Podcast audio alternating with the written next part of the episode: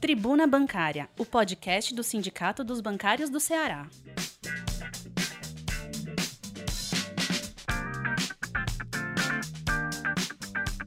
Olá, categoria bancária. Olá, bancária. Olá, bancário.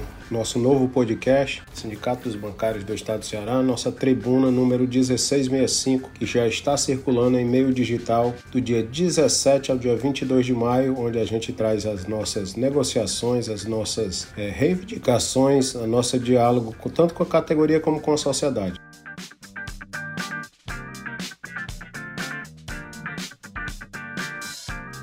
Capa dessa tribuna, a gente fala um pouco da, da campanha que a gente tornou como prioritária, que é a campanha da vacinação para a nossa categoria. Nós somos uma categoria que foi colocada no rol como prioritária para atender os anseios da população. Estamos, estamos atendendo a população desde o início da pandemia e queremos também ser tratados assim na hora da priorização da vacina. Então a capa da, da tribuna fala: bancários seguem em campanha pela inclusão da categoria como prioritária na vacinação.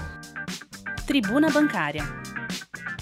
Visitamos mais outros corredores comerciais, nos posicionamos, colocamos nossas faixas de reivindicação. Uma das faixas fala sobre bancário em atendimento presencial, vacina é essencial. Mais uma vez, esse é nosso podcast Sindicato dos Bancários, Tribuna Bancária. Nos siga nas nossas redes sociais, no nosso site, onde tem nossas informações mais precisas, nosso Instagram, Telegram, Facebook, Twitter, YouTube e no nosso WhatsApp institucional, que é o 85DDD 99129 5101. Vamos lá, a continuação das nossas matérias da nossa tribuna. Tribuna Bancária. Empregados da Caixa, comissão de empresas, teve uma negociação com a Caixa, infelizmente tudo foi negado ah, nessa negociação. Tribuna Bancária.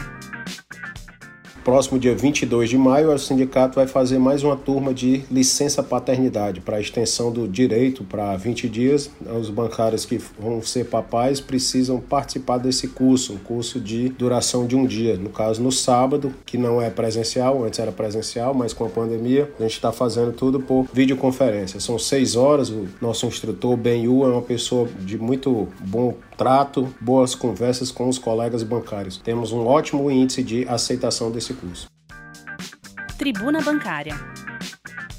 O nosso presidente Carlos Eduardo, como é de costume, fala do nosso artigo, fala sobre a reforma tributária. O nome do artigo é Reforma Tributária para beneficiar quem? Tem um projeto, mais um dos projetos de reforma tributária que está tramitando no Congresso Nacional. Só que o que a gente vê é apenas uma simplificação de tributos e, na realidade, não entra no, na ferida que é a nossa carga tributária que concentra tributação em quem menos ganha e deixa livre quem mais ganha. E tem vários itens aqui de como a gente pensa quanto a essa reforma tributária que é, seria mais justa para tributar principalmente as grandes rendas, as grandes fortunas no Brasil. Infelizmente não é esse o projeto que está tramitando no Congresso Nacional.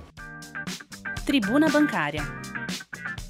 Mais uma vez, a gente traz, como eu afirmei na capa da nossa tribuna, que os bancários cobram dos banqueiros do, do governo estadual, do governo federal, do Ministério da Saúde, a inclusão da categoria como prioritária. A gente já visitou vários corredores comerciais na Aldeota, no centro de Fortaleza, e agora começamos a estender para a região metropolitana. Calcaia, Maracanaú foram algumas das áreas que a gente visitou com nossas faixas e nosso diálogo com a sociedade. Bancário na linha de frente, necessidade de vacina urgente. Tribuna Bancária. Ah, como eu havia falado, a negociação com a Caixa Econômica que aconteceu no dia 11 de maio, infelizmente não teve bons frutos, não teve nenhuma resposta positiva para os anseios, nem mesmo do que falava sobre o calendário de vacinação contra H1N1 para os nossos colegas da Caixa Econômica. Tribuna Bancária.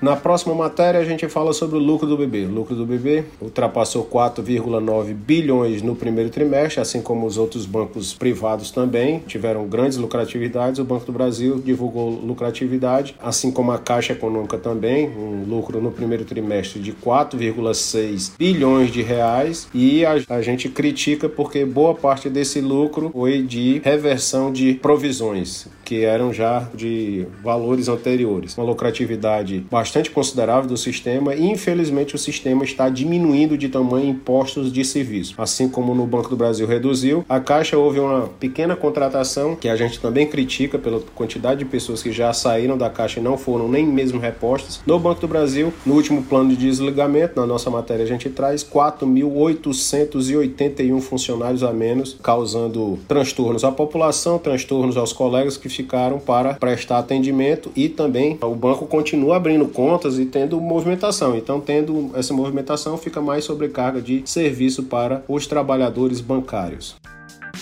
Tribuna Bancária como eu havia noticiado, a edição de maio do programa Paternidade Responsável será no dia 22, no sábado, no horário de 9 ao meio-dia, existe um intervalo e depois de 14 às 17 horas.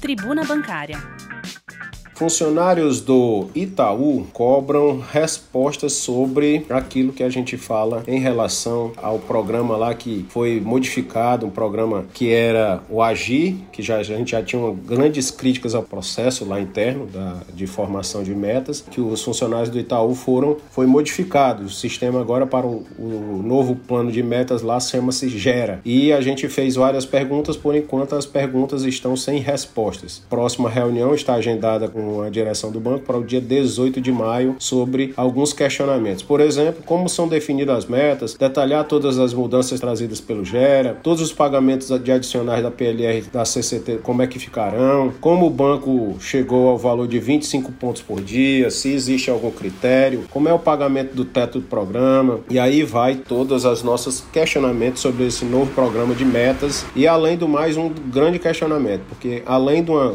lucratividade muito alta do Itaú, infelizmente o Itaú continua demitindo colegas bancários mesmo em tempo de pandemia. Tribuna Bancária.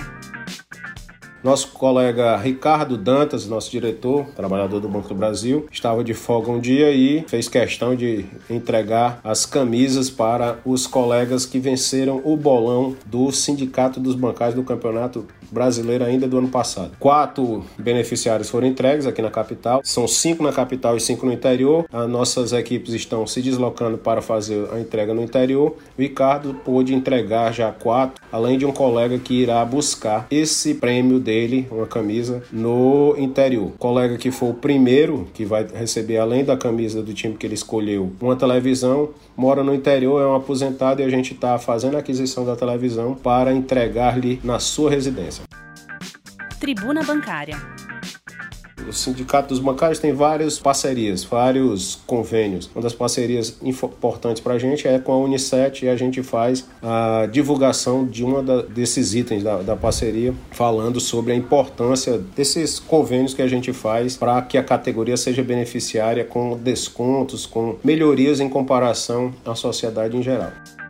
Tribuna Bancária como eu havia falado, a gente continua na nossa campanha tanto de solicitação para que os colegas bancários sejam incluídos na priorização das vacinas, assim como defendendo o patrimônio público. O Sindicato dos Bancários realizou uma manifestação em defesa da Caixa 100% pública. Apesar do leilão, apesar do IPO ter passado lá, da abertura de capital, a gente continua defendendo que a Caixa tem que ser 100% pública para atender tanto a população como os interesses da população brasileira. Não é privatizando que a gente vai resolver os problemas. E, isso foi o que a gente deixou claro nas nossas faixas em frente a várias agências no centro e em Fortaleza também. Caixa Pública é pela sociedade e pelos empregados.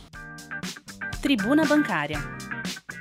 Nos outros toques, para finalizar a nossa tribuna, 49% reprovam o governo Bolsonaro. Fala sobre o corte também nos outros toques, sobre o corte nas universidades federais dos orçamentos. E uma triste conclusão está voltando à nossa realidade, que é a, fome. O sindicato tem feito várias parcerias com entidades, tem falado também, os bancários têm contribuído com suas doações, é, doações principalmente para levar alimento à mesa de quem tem fome, porque quem tem fome tem pressa e é isso que a gente traz numa volta da fome em pesquisas que estão sendo realizadas. A gente vê uma boa parte da população brasileira à mercê da fome coisa que a gente tinha sido um passado bem recente saído da linha de pobreza, linha de fome que assola o mundo inteiro.